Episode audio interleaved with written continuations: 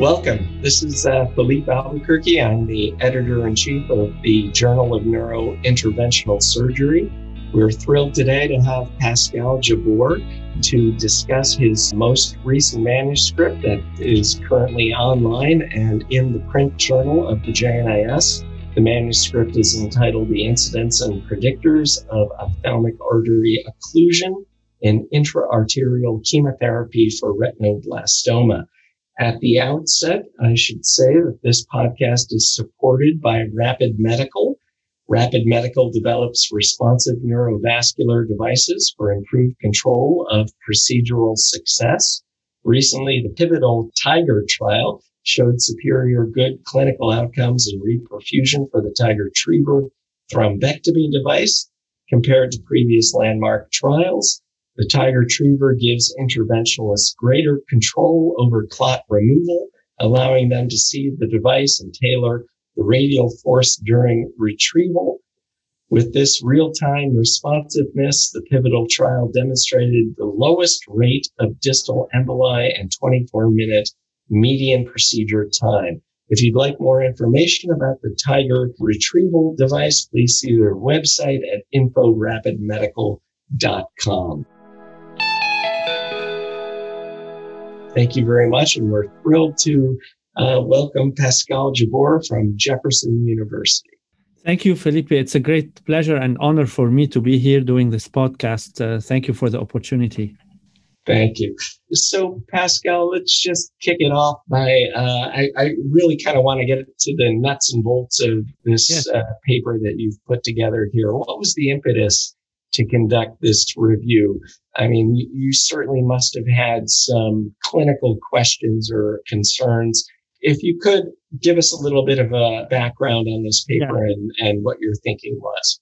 Yeah. So, so as you know, we are lucky here at uh, Jefferson to be uh, working with Wills Eye. Uh, Wills Eye is the ophthalmology hospital that's connected to Jefferson, and uh, the oncology department at Wills Eye actually sees uh, 50% of the retinoblastoma of the country. So this is how the collaboration started. And we noticed in the cases we're doing that uh, sometimes uh, patients come that we do the first procedure, they come back for the second or third procedure, and we see that the ophthalmic artery is occluded.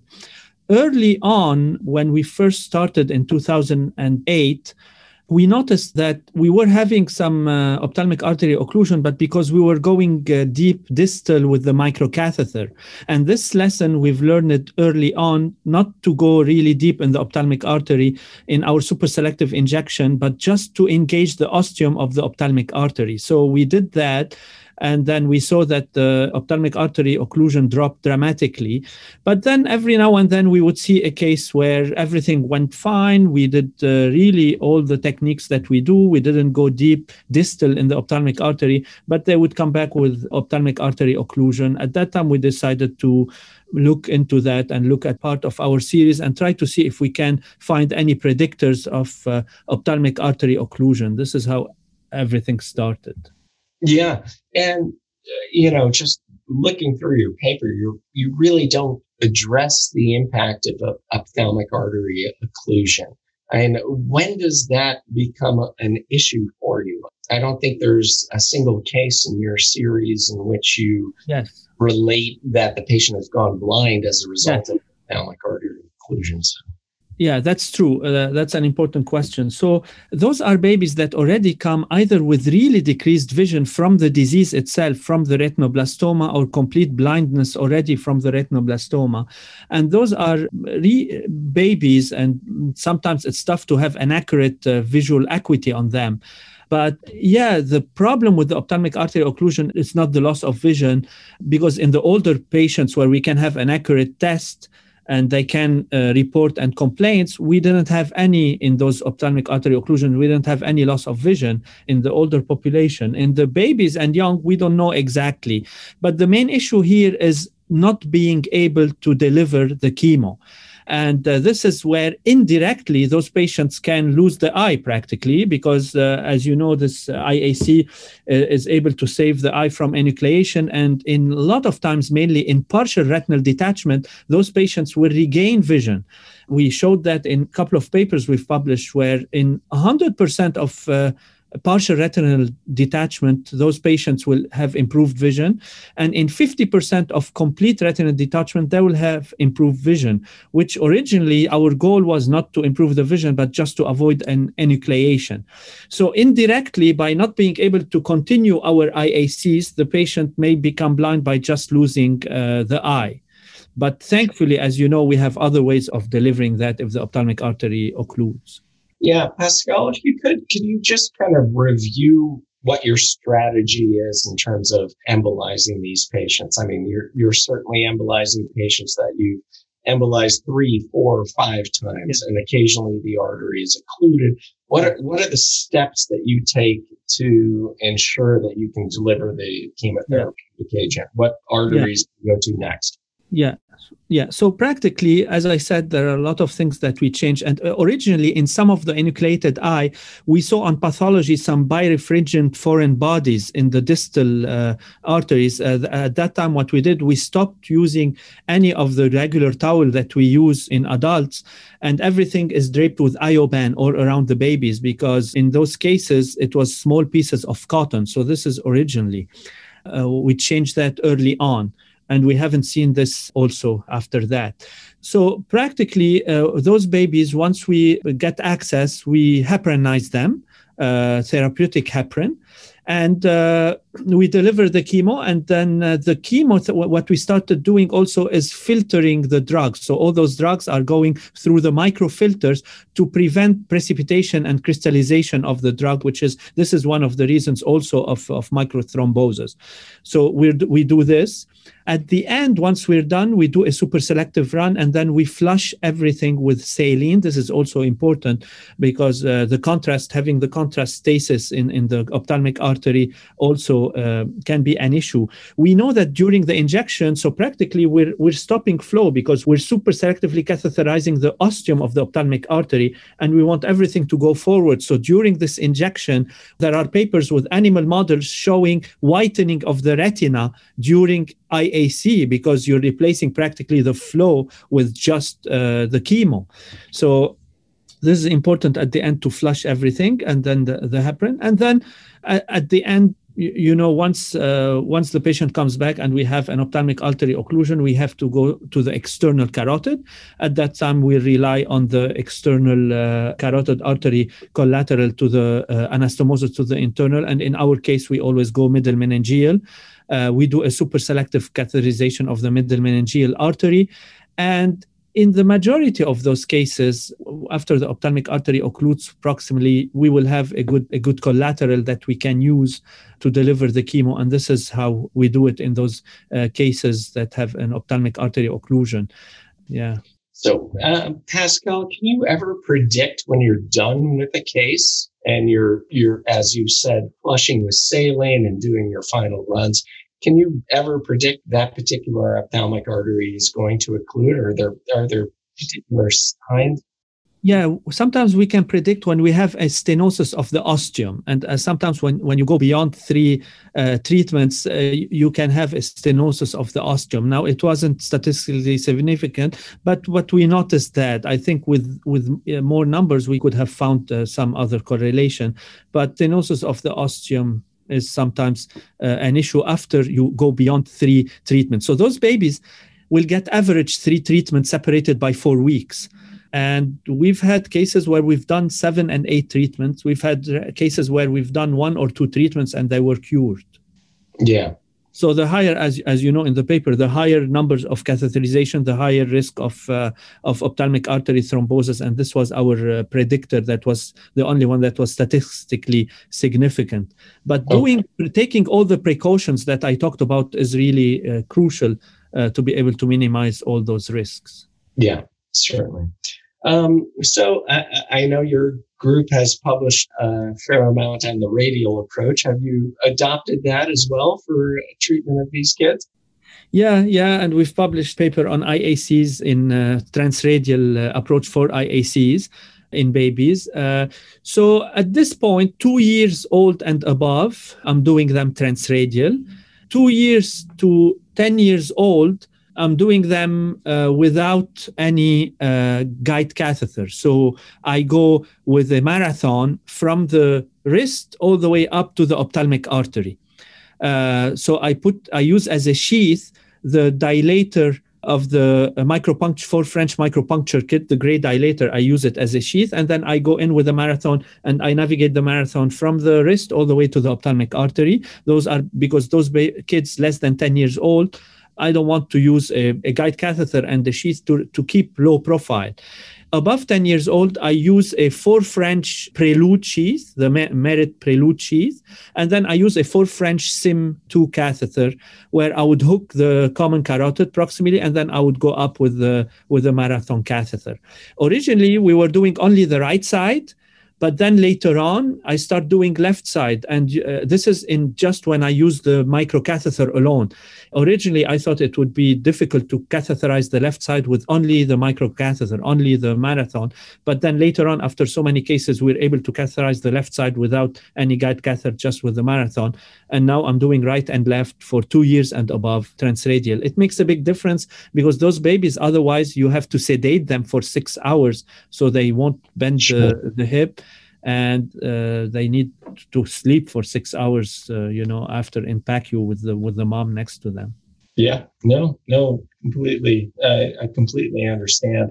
Just going over some of the the findings in your study you you conclude by saying that local factors relating to the chemotherapy and selective microcatheterization of the ophthalmic artery are essential factors. Would you say that in general, you would think that the infusion of the chemotherapeutic agent is really what triggers the occlusion of the ophthalmic artery, or is it the actual physical manipulation of, of getting into the ophthalmic artery?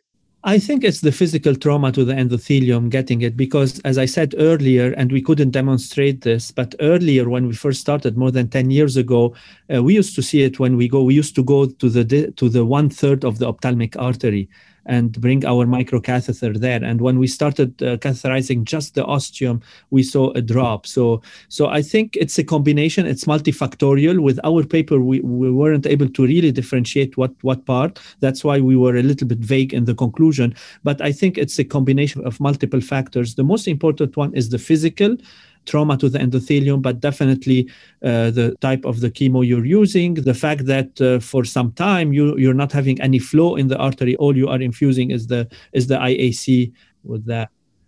Yeah, no, and, and, frankly, I'm a little surprised, Pascal, because you didn't mention that in your paper that um, you know catheterizing the proximal artery is probably you know the the best way to go and certainly something that you have uh, adopted now.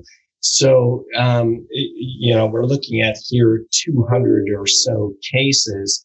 When along the course of these cases did you start changing your operative technique so the microcatheter, we did it early on, the first year in around 2008, nine, when we started doing it, and it was without just looking. It was we noticed that, and this is when we started doing. That's why we don't have any statistics that can reflect that. But I, I think after after 20, uh, yeah, we we talk about treatments. Like in this paper, it's 200 or something patient, but it was 668 treatments because it's mainly that how many treatments that counts. So I would say at the beginning, after 20 to 25 treatments, at that time uh, we modified it and we start going proximal. What I also modified, but it doesn't have anything to do with the ophthalmic artery occlusion, is the way I do it. And uh, at the second, the second year, I modified that. I, even when I go transfemoral, I don't use any guide catheter. I go with the marathon from the groin up to the ophthalmic artery. So this will uh, minimize, uh, you know, risk of dissection, risk of putting high caliber catheters in the in those little babies. So it's just a, a marathon all the way up from the groin. Sure. Okay. Great. Well, um, Pascal, just to just to finish up here, um, if you could talk about a little bit about the follow up for these patients. Yeah. When are you satisfied? When is your work done? I mean, you're yeah. you're obviously embolizing four, five, six times here. When when it when is the procedure done? yeah, yeah. That's a great question. So it depends on the grade, and uh, as you know, so retinoblastoma is divided between grade A to E. A is the smallest uh, tumor. E is the really big, big tumor by volume. Uh, and what happens is uh, the ophthalmologist will see the patient and then uh, refer the patient for IAC. And after every treatment, four weeks after my treatment, the patient will get an EUA exam under anesthesia and they look at the tumor and they measure it and then uh, the patient will come back for another treatment. And uh, usually, what we do is once either the tumor is scarred down, that's it, or it shrank completely. Once the ophthalmologist thinks that it's completely gone, we do one more treatment just mm. uh, to be sure. Okay. And then they started coming back initially once a month for and once they are judged by the ophthalmologist that they are cured they start coming back once a month then once every couple of months then three months then once a year and at any point there's any suspicion of recurrence they they uh, are sent back and we treat them but uh, you know it's funny i just got an email today about someone a patient saying, you, you don't remember us, but you treated our daughter 10 years ago. This is her picture. She was one year old and now she is 10 years old. And they sent me the other picture. It's like, we never had the chance to thank you, but this is our daughter and she's doing great. So I have now, well, it says that I'm getting old, but I have now a lot of patients where they were babies. Now they are like 10 and 11 and 12 years old. So it's really rewarding to see those kids. That's fantastic yeah there's nothing better than that so uh, yeah just not to not to end on a sour note but um, of the patients that you've treated all of these 624 successful oac infusions how many of those patients actually went on to have an enucleation so, uh, so yeah, this was not our biggest series. Our biggest series just came out, uh, and we have around 15% overall, all comers, all grades, that will ended up having enucleation despite IAC. Okay. Yeah. Which this was much higher numbers uh, before the advance of uh, IAC, and a lot of them used to get external radiation, as you know, the all the mm. side effects in a growing brain of having radiation and things like that. Sure. And just finally, Pascal, in, in terms of the chemotherapeutic agents that, that are being infused, is, is there something changing? I am obviously, Melphalan works yeah. works well. Yeah. Uh, but yeah. Uh, what's on so, the horizon? Yeah, so our, our go-to is is Melphalan. Uh, we also use uh, in, in cases where there's a recurrence or high high grade, we use topotecan also, which is an, a topoisomerase inhibitor. Uh, so so mainly Melphalan and in some cases topotecan. Great. Well, um, you know this this was fantastic. This is uh, really interesting stuff, and and I think a disease that we can treat uh, and we can treat effectively as interventionalists. And and I think Pascal Jabbour today, who really has I think pioneered uh, this treatment and and continues uh, with his group to refine this uh, this treatment modality. So I'd like to again remind everybody that uh, this manuscript is online uh, as well as in the print journal. It's entitled The Incidence and Predictors of Ophthalmic Artery Occlusion in Intraarterial Chemotherapy for Retinoblastoma. We're honored today to have Pascal Jabbour. Thank you, my friend. Continue to uh, support our journal. We, we love it, and it's good to see you. Thanks a lot. It was a really great pleasure to chat with you, Felipe. Thank you.